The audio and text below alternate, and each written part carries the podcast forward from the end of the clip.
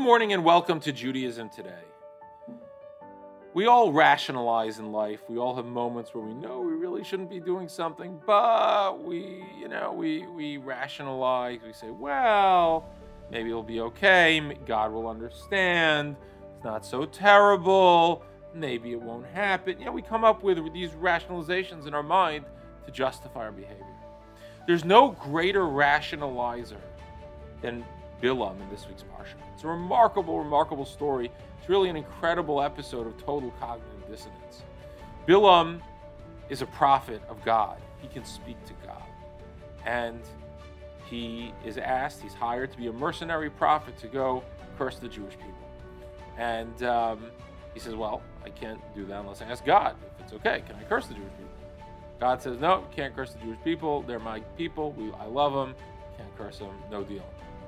Okay, so he tells them I can't go.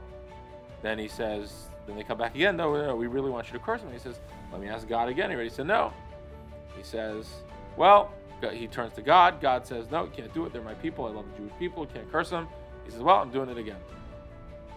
And what happens is he proceeds to go, and and he but he warns the people who hired him. He warns like I can only say that which God puts in my mouth. If God says not to, I'm not gonna I'm not going to do it. So the question is like, what was he thinking? God said no already a few times. God was not interested in. He knew this was not God's will. He knew this was not God's want, and yet he's going ahead anyway and doing it. And like, what's he thinking?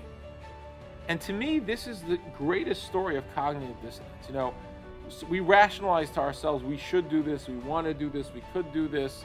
You know, maybe God will change his mind, maybe God will you know, understand, you know, maybe I will have the opportunity. And Bilam all along knew that that wasn't going to happen, but he sort of wanted it to happen, and he, you know, made some excuse in his mind. And this is a remarkable lesson for us. You know, when we know something is not right, we should, just shouldn't do it. When we know something is right, we should do it. But we have to be striving for an alignment of what we know is right and what our actions are. We can't allow there to be this dissonance between um, between what we know is right and what we want to do or what we what we are doing. You know, the greatest tool to facilitating that dissonance or quelling that dissonance is rationalization. We rationalized ourselves and now we don't have dissonance anymore. We feel better about it. Well, we all know when we're rationalizing. And the less, one of the lessons of Bilam is check the rationalizations at the door.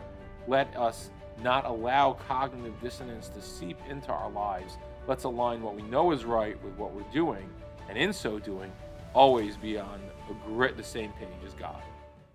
I hope you enjoyed that episode of Judaism Today.